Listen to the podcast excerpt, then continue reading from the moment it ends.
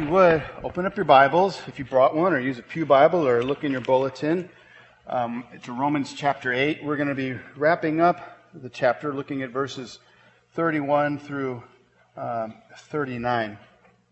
And in doing so, we're going to look at some of the most loveliest words in all the Bible.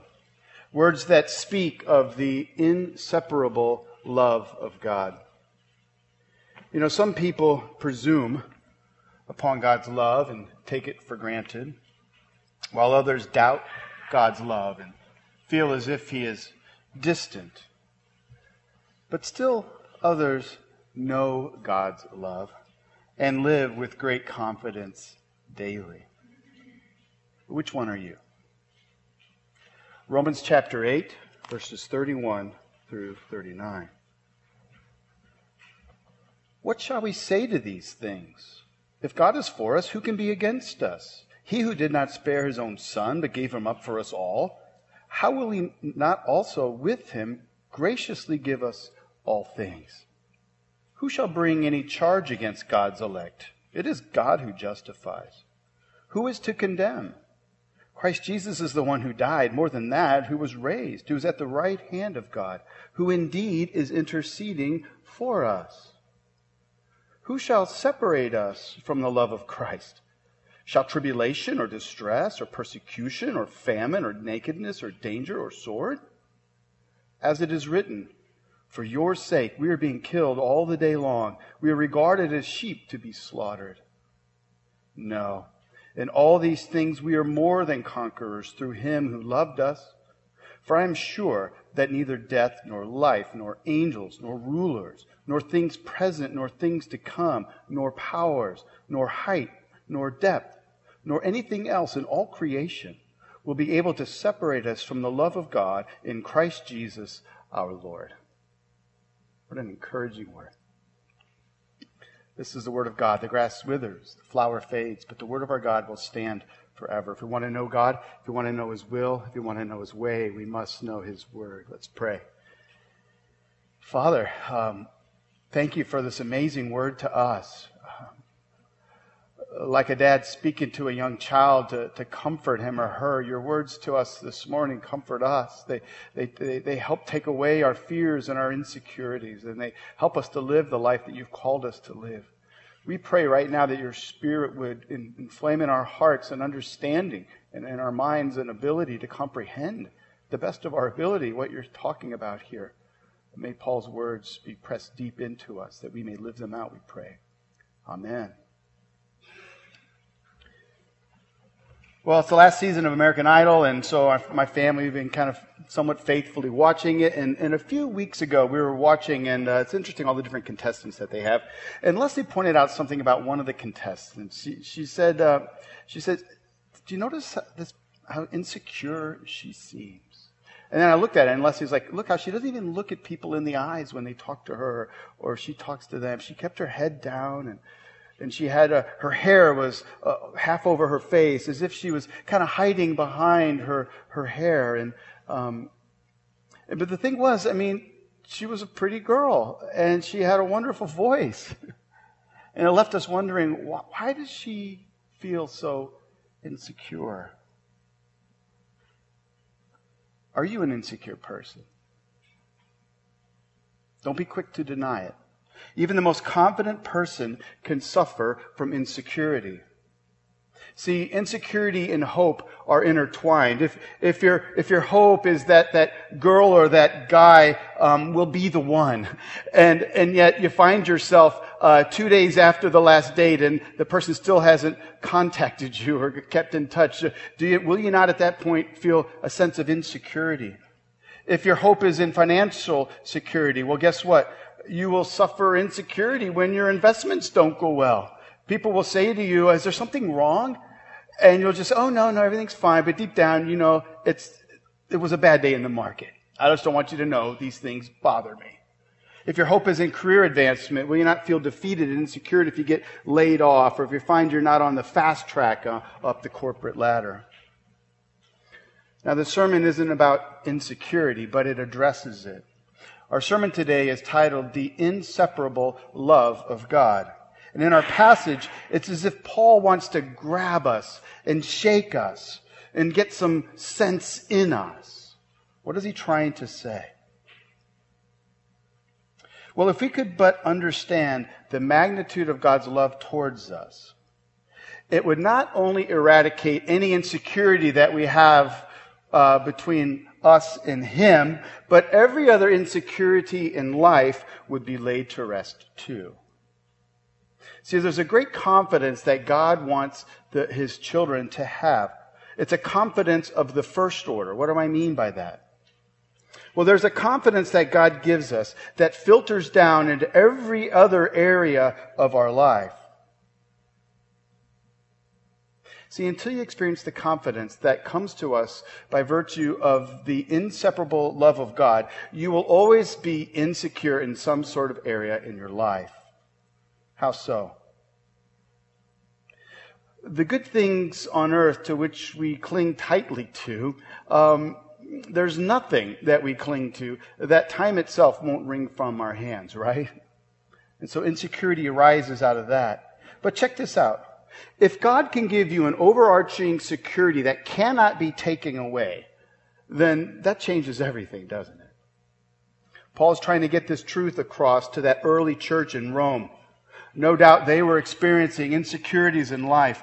The Christians in Rome were being pressed in on all sides. One commentator said this. He said, the Romans regarded the Christians as cheap and common victims. They were routinely mocked and ridiculed by the populace of Rome. And guess what? Within about 10 years, Nero is going to go on a rampage. Uh, and he is, he's going to brutalize the Christians in Rome. He's going to start hundreds of years of persecutions against Christians in Rome. So Paul wants his readers to know this important truth. The love of God produces in us an invincible confidence for all of life's struggles. How so? Well, Paul, you see, notice in the text, Paul bombards us with question after question. We're going to take each one in stride. And in doing so, we're going to see two important truths about the, the inseparable love of God. First, we're going to see that it's personal. Next, we're going to see that it is powerful. Paul begins by saying, What shall we say to these things? If God is for us, who can be against us? Now, Paul here isn't questioning whether God is for us or not. Paul isn't saying, well, I'm not sure if God is for us, but if he is, who could be against us? No, the word if here carries the meaning of the word since. Since God is for us, who on earth could be against us? To which you say, really, Paul? There's a lot against me. My past haunts me. Uh, the world is against me. It presses in on me. I try to be strong. I try to be a better me. But the brutal truth is, I feel pressed in upon. There's a woman in my Christianity Explored class um, who really wonderfully summarized what this can look like. She said, and I'm paraphrasing her, she's, she, she's achieved a lot in her life as a woman in, in many different ways. And, and um, she said, you know, she works hard and she achieves goals, uh, only to realize that there's more goals in the distance pressing in on her. It's like they keep coming like a, a wave upon, upon her life. It's relentless. The closer you get, it seems to be the further you are away. Do you experience that? I think it's because the pressure and the pace of modern human life can put us in a rhythm where we feel that life itself is against us. So, what is Paul saying? Paul is not saying that life doesn't press in upon us. No, Paul is telling us wonderful news. In the midst of the pressure, though life is pressing in on you, God is for us. Did you see that there? That's the gospel in four short little words, tiny little words, you know, three letter word, a two letter word, right? God is for us. What's the proper conclusion after reading the book of Romans up to this point? Paul says, What shall we say to these things? Romans chapter 8, what do we see there? The these things, that God has set you free. in Christ Jesus, that He's filled you with His Holy Spirit, that God has adopted you into His family, that He calls you son or daughter, that He delights in you, that you regularly please God. And when you don't, He loves you nonetheless. And He's promised today He's going to redeem and restore the entire universe. And because you are His child, He's going to take you to that day. He's predestined it for you. So what shall we say to these things? God is for us. Take a moment to personalize Paul's words. We could, we could put down, instead of us, we can put down God is for Grace Presbyterian Church. God is for us. We need to know this as a church. But also, you could put your own name in there. I could very easily insert God is for Mark Middlecoff. Oh, that I would just really believe that. Write that down yourself, not in the Pew Bible, but you know, in your own Bible, if you brought one, or, or, in, or in the bulletin. God is for. And then put your name in there. Christian, make no mistake, God is for you. Don't let the fact that you experience hardship and struggle and defeat and disappointment cloud your understanding that God is for you. Paul asks another question meant to encourage our faith. Verse 32 He who did not spare his own son, but gave him up, gave him up for us all, how will he not also with him graciously give us all things? And what is Paul saying? Paul is saying, if God is, has given you the greatest gift on all the earth, then why on earth would you ever think that God would be stingy towards you in the lesser things? Imagine if I came home one day and gathered the family around and I announced to them that I'm taking them all on a trip to Hawaii and we're leaving in 10 days. Everyone gets up and is jumping around, all excited. They can't believe it except for one daughter. And she says, Dad, I don't think I can go. I don't have money for souvenirs. Now, assuming I'm not a cruel dad, I don't think I am. Uh, what's wrong with my daughter's thinking? How foolish for her to think that I've done the greater thing of, of buying the plane ticket, getting the hotel room, and hopefully renting a car, uh, that, that I wouldn't also provide for her a few dollars for, for a hula skirt and some coconut sunglasses. Paul is using similar logic here. He's using the argument from greater to lesser. There's no greater love, there's no greater expression of love that you can see in the entire universe than what Paul is referring to here. God gave his son for us. If God did not withhold his own son, then you can be sure he will not withhold anything from us. But we can think otherwise, can't we? Oh, we know in the back of our head, yeah, yeah, God gave his son for me and all that, and uh, I guess he loves me. But then the trials of life hit. And it's if, like if there were a anxiety meter above our heads. It'd be like redlining, you know. Um, we're so worried about the things in life. Paul wants his readers in Rome to consider his argument. God is personally committed to you. You should know this, Christian, because at the center of your relationship between you and God the Father is Jesus the Son. what happened on the cross. We see that God is personally committed to you and to me. Whenever you have doubts about God's love towards you, look to the cross. There you will see what God has done. He gave up his own son for us. So how could we ever feel as if God would abandon us? On the cross, God abandoned his own son so that you and I will never have to experience the abandonment of God. God has pledged his love towards you. It's a very costly love. I think some of you here might need to hear this this morning. Perhaps, you know, you're, you're, on, you're bordering on being ticked at God, right? Things haven't gone well for you lately. Life has passed you by. You started to wonder perhaps if God himself is against you. So now perhaps you're taking matters into your own hands. You're, you're trying to, your best to piece together the best life for you apart from really trusting in God. And guess what? On your best days, well, yeah, you feel better. But on your worst days, isn't it true? You have sleepless nights. The anxiety keeps you awake. Paul's words for you is, are simple. Look to the cross. Measure God's love for you there. Soak it in. And know this, that if God has loved you so greatly, then surely he will graciously love you in all things and in all circumstances. Paul builds upon God's personal commitment to you in the next question he asks. It's actually two questions. Look at verses 33 and 34. Here, Paul uses courtroom language. Who shall bring any charge against God elect? It's God who justifies. Who is to condemn? Jesus Christ is the one who died. More than that, who was raised, who is at the right hand of God, who indeed is interceding for us. Paul's point is that if Christ has died for sinners so that we're now righteous in God's sight, then who is left that could possibly condemn us? You know, much insecurity in the world stems from feelings of guilt and shame and inadequacy. And the world's solution, often, at least in the West, the world's solution is to act as if true guilt and shame are to be avoided. Just love yourself no matter what. Isn't that the advice many people give?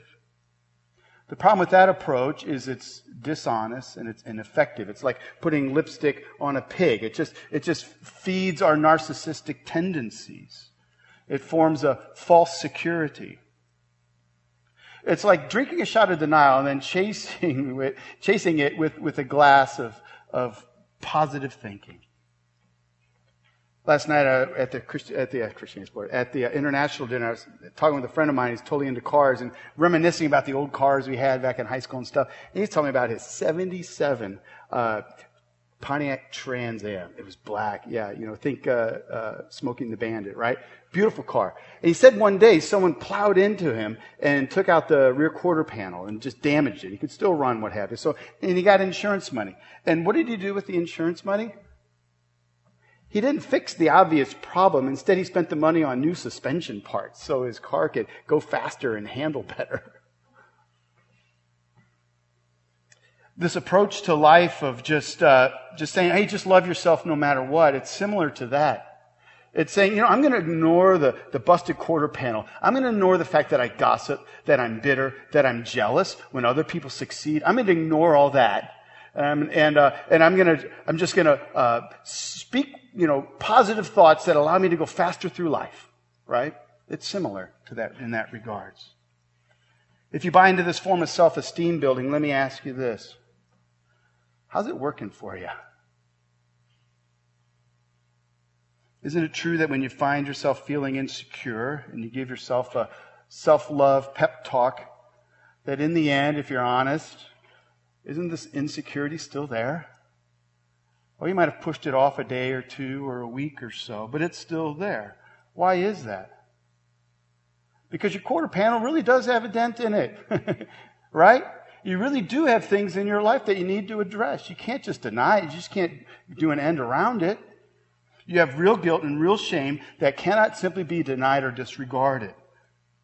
But that is why Paul's words to us are such good news. See, there's a security that comes not from drinking a shot of denial and chasing it with positive thinking. No, it's the security that comes from knowing that in Christ, all of my reasons for insecurity has been taken away. Paul writes, Who shall bring any charge against God's elect? It's as if Paul is taunting. Who? All right, who? Who can bring any charge? Right? The answer is no one.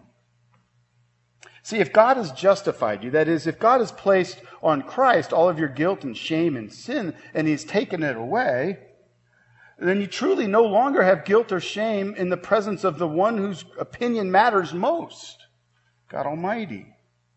And if you're so loved by God that He's chosen to love you this way, then you can start seeing yourself in a whole new way. No longer must you deny your guilt and shame. Far from it. God has lovingly taken it away. And so check this out. If you're in Christ, that is, if your life is hidden in Him, you trust in Him for all this, um, and then here's the deal the highest court has ruled its verdict in your favor. There is no Supreme Court above God that can overturn God's verdict for you. So Paul's question is a good one. Who is to condemn? And yet there's a lot of condemning going around, even in the church. Perhaps you're here today and you, you're coming in and you're feeling overwhelmed and you're feeling insecure and you you look around and uh, you're like, wow, all the people here, they just seem to have it all squared away. They're all good, law abiding Christians. If they only knew me, they, they, would, they would ridicule, they would scorn me. If they only knew the things that I've done or the, or the way I've acted. Know this if Christ is your Savior, there's no condemnation for you. For Jesus has taken your condemnation to the grave.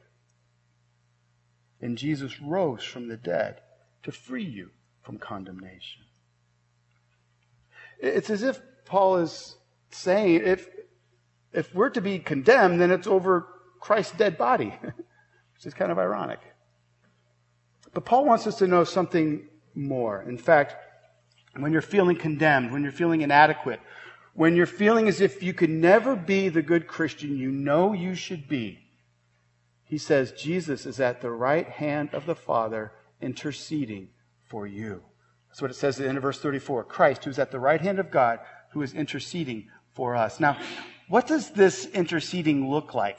You know, um, you ever try to think of that? Like, what is it? What is Jesus really doing up there? Right? You know, uh, here's what Jesus is not doing as he's interceding for Mark Middlecoff. It's not as if Jesus is up there um, talking to God the Father, uh, who has uh, some memory problems. like, no, Dad, no, no, that's Mark Middlecoff. Remember him? 1995, September, you know. Yeah, yeah. Oh, what are you doing to him? You know, cut him some slack. He's one of ours, right? You think that's what Jesus is doing when he's interceding? No. like God's going, oh yeah, I forgot about that one. No, that's not what he's doing. I, try to picture it this way. Remember, what is God's intention for you? you? If you're in Christ, your trajectory is where? To be like Christ one day in a renewed um, universe, heaven on earth, right? Body and, and spirit. Um, as Christ's body is perfect and glorious, as, as he is sinless perfection, and his nature is full of joy and delight. That's where God is taking you. So, so picture this when Jesus is interceding for Mark Middlecoff, he's right by his father's throne. And it's as if he's up there saying, Father, check this out. That one there, Mark Middlecoff, we're making him like me. He's going to be like me someday. Isn't that awesome? And God the Father is rejoicing, and all the angels in heaven are rejoicing over God's grace towards Mark Middlecoff. Understand this. Your heavenly Father's heart is filled with joy when Jesus intercedes for you. So, next time you find yourself feeling defeated because of those pernicious sins that seem to keep tripping you up, next time you are quick to be listening to Satan's condemnation of you, picture Christ in heaven joyfully proclaiming to all that one day you will be like him. That's the first section, verses 31 through 34. Here we learn that if your life is in Christ, God is what? For you. God's love for you is personal. The most powerful being in the universe, uh, who is also the most loving being in the universe, has committed himself to you personally. Now, we need to press that deep into our brains, don't we? It's as if we kind of need cargo netting to hold it down, right? Do whatever it takes. But remember that God is for you. But what is a good, what good is a commitment if it cannot be backed up, right? The remaining verses of chapter 8 tell us that not only is God's love for you personal, it's also powerful. Nothing in heaven on earth can separate you from God's love, nor his loving intentions towards you. That's what the last question brings to bear. Verse 35. Who shall separate us from the love of Christ. You know, in this life, we are separated from a lot of things that give us security. In the financial crisis of 2008, many of you were separated from your jobs or your 401ks or your homes. Every year, cancer separates husband from wife, mother from children, brothers from sisters. If we know one thing for certain in life is that there's nothing for certain in life. We're always being separated from our good things. So we're naturally anxious and insecure. Now, with that in light, Paul has just told us the most amazing good news or the most important, valuable gift you could ever receive has been given to you. And the natural reaction is to think, oh boy, what's on the horizon? Is there anything coming that could separate from me, separate me from this gift? Paul asks, who shall separate us from the love of Christ. And then he lists a, a, list of traumatic events that befell the early Christians in Paul's day. Shall tribulation or distress or persecution or famine, nakedness or danger or sword. And then in verse 38 and on, uh, he lists out other cataclysmic realities that threaten to separate us from the love of God. Paul says with certainty, he says, For I am sure that neither death, nor life, nor angels, nor rulers, nor things present or things to come, nor powers or heights or depths or anything else in all of creation will what? Will be able to separate us from the love of God in Christ Jesus our Lord. Picture this in your mind. Picture each one of those things Paul mentions uh, and, in, a, in a wood cart in front of Paul. And they're all laid out there. So you've got a, a cart full of tribulation, a cart full of distress, a cart full of persecution and death, and all kinds of other threats from within creation. You get the point, right? And um, picture an animated Paul. Whenever he says one of these things, he like kicks it over or pushes it over. And so he says, uh, he says, shall distress? No. And he knocks it over. Shall persecutions? No. And he just pushes us over. Is this helpful? I don't know. It was helpful. It was helpful for me when I was thinking about it. All right? It gets a little awkward when the cart's full of nakedness. All right. Um, understand this. So, nakedness in Paul's day, in ancient Rome, um, poverty was such an issue that people's clothes would wear out and become threadbare. And, and nakedness was a, a, real issue. People didn't have money even for clothes. So, all that aside, Paul is, is emphatically pushing these things over. He's toppling them all. He's saying there's nothing. Christian, there is nothing that can separate you from God's love for you. Nothing. Well, you don't know, preacher. I've done some. No, no, nothing on the cross. I still have these thoughts. No, nothing. well, I'm going to die someday. Don't worry about it. He's risen. So will you. Paul is adamantly saying that none of these harsh realities or powerful forces can separate us from the love of Christ. Problem is, in our minds, when we suffer tribulation and distress and all sorts of hardships, the problem is we become insecure. We can think, maybe God doesn't love me after all. After all, if He did love me, I surely wouldn't be going through what I'm going through right now. You've had these thoughts, haven't you? It's not just me. Guess what? Paul is telling us, get over it. People have, God's people have felt this way for millennia. That's why he quotes Psalm 44, verse 22 and verse 36. See what he says there. He says, for your sake, we're being killed all day long. We are regarded as sheep to be slaughtered. The words in the original psalm reflect the perplexity uh, of God's people in the face of inexplicable suffering. Paul quotes it. Why? To rub people's noses in it? No. So that we would recognize that God's people have always been pressed in upon by the sinful world around us that God's people have always been called to a faith filled devotion in God no matter our circumstances. And additionally, Paul tells us something profound. Instead of being victims, Christians are to be victors. You heard that right. Christian, God has given you everything you need to succeed in the midst of suffering. Look at verse 37. No, says Paul. In all these things we're more than conquerors through him who loved us. In the original Greek, the word's more than conquerors. It's three words in our English, but it's just one word in the Greek. Paul made it up. He combined two words. Um, hyper and, and nikomen, and together it's super conquerors, is really what you could translate that. In all things, the Christian is a super conqueror. So here's what Paul wants to get into our little trembling skulls. Paul wants us to understand that victory takes place in the midst of suffering, not apart from it. Every great accomplishment for Christ and for his kingdom came through trial and tribulation and suffering. Christian, Christ is not calling you to mediocrity. He's not calling you to paralysis. He is calling you to greatness.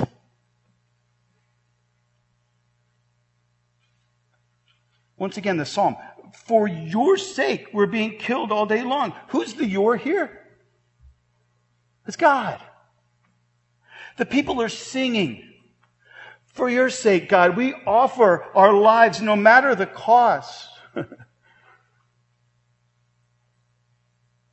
it's for your glory, God, that we regard ourselves as sheep being led to the slaughter. Talk about perspective, huh? Paul is saying to the church in Rome and us, he's saying, get over it. Tribulation is nothing new for God's people. In fact, there is great glory and victory in tribulation. God has determined to strengthen us and provide the inner resources that enable us to persevere in victory.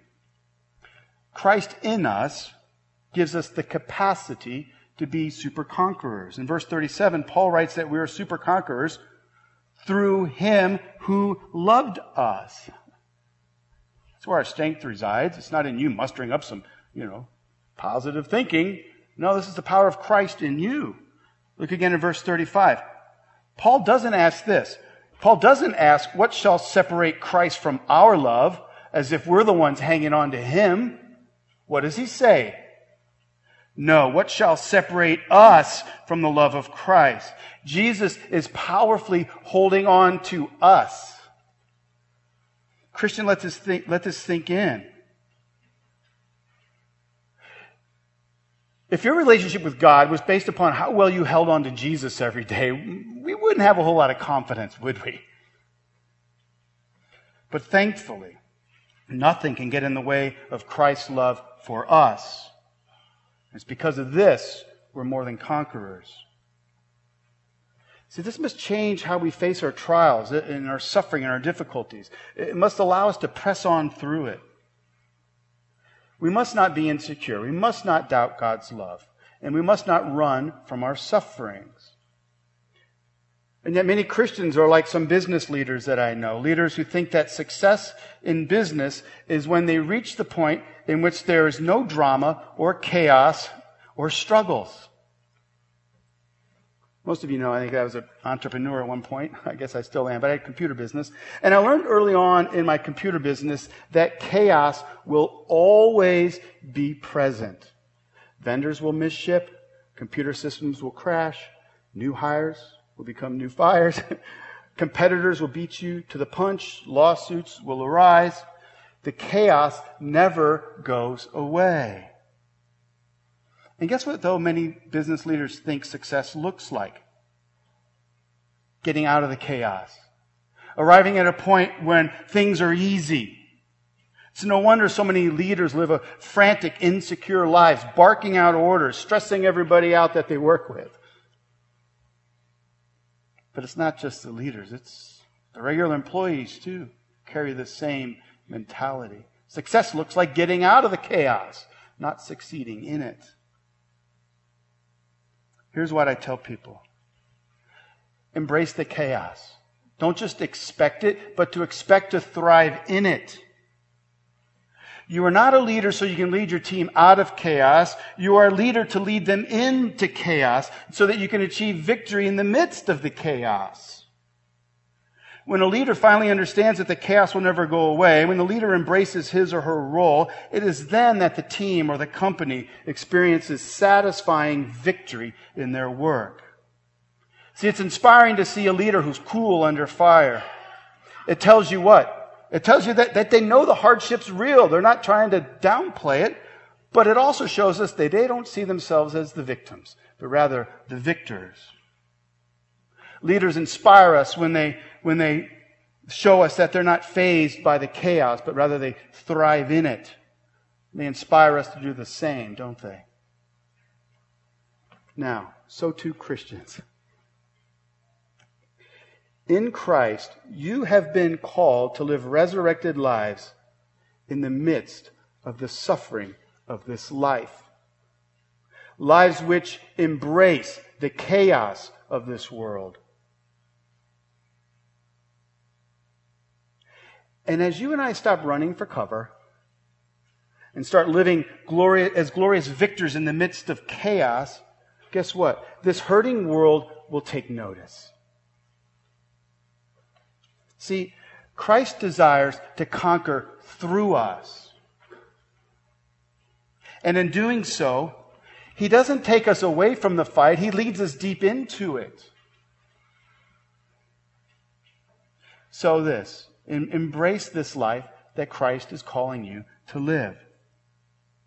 Begin to see how his resurrected power works in you and through you to bear witness to others about the veracity of the cross.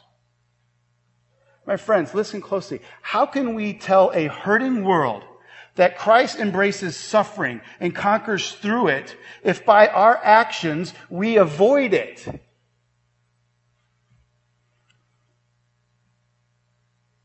Grace Church, I'm asking you to take ownership of what we're studying here this morning. We are to see the trials of our life not as evidence that we've been separated from Christ's love, but rather that we've been called to conquer with Christ. When suffering comes our way, we're not victims. We are super conquerors through Him who loves us. We conquer by trusting in His love, by believing that our, that our sufferings aren't robbing us, but rather they're taking us deeper into the love of God. So, Christians, let the unbelievers around you set their hearts on the easy things in life. You've been called to a higher purpose. For God's glory and for the love of Christ, you and I are to embrace the chaos of this broken world as more than conquerors. Ask Christ, who dwells in you, to empower you to do this. Now, do you understand why earlier I said that in, until you experience this confidence that comes from God, you will always be insecure in other areas? See, the love of God gives you a confidence that, that surpasses all earthly insecurities. If God is for us, who can be against us? This inseparable love of God is, is both personal and powerful. God is for us. He did not even spare his own son for us. How can we begin to think he will be stingy towards us? Christ died for our guilt and shame. So we don't need to drink a shot of denial and chase it with a glass of positive thinking. We're to find our security in God and what he's done for us by his grace. May we also know that God's love, He's loved us with a powerful love, that nothing can separate us from it. That means when chaos and sufferings are present, we're to be super conquerors because Christ dwells in us. May this truth sink deep into our beings. May we delight in God's love. And may we rush back to the cross whenever insecurities seem to try to press their way into our lives. And may we live so that others experience the power of the cross in their lives too. May we be regarded as sheep for the slaughter so that others may experience the inseparable love of God. Let's pray. Father, we thank you for your love for us. It is unfathomable, but it's also true. May we meditate upon what we studied this morning. May we see that Jesus is at the right hand right now of, of your throne, um, reflecting the glory that we're to be one day in the presence of all the angels. We're thankful that you are gracious to us. Uh, may our feeble minds be filled with this truth. May you empower us by your Spirit to be super conquerors in a world full of sorrow. And may we love people so well. May we enter into the suffering of this world like our Savior has to bring redemption out of it. We pray. Amen.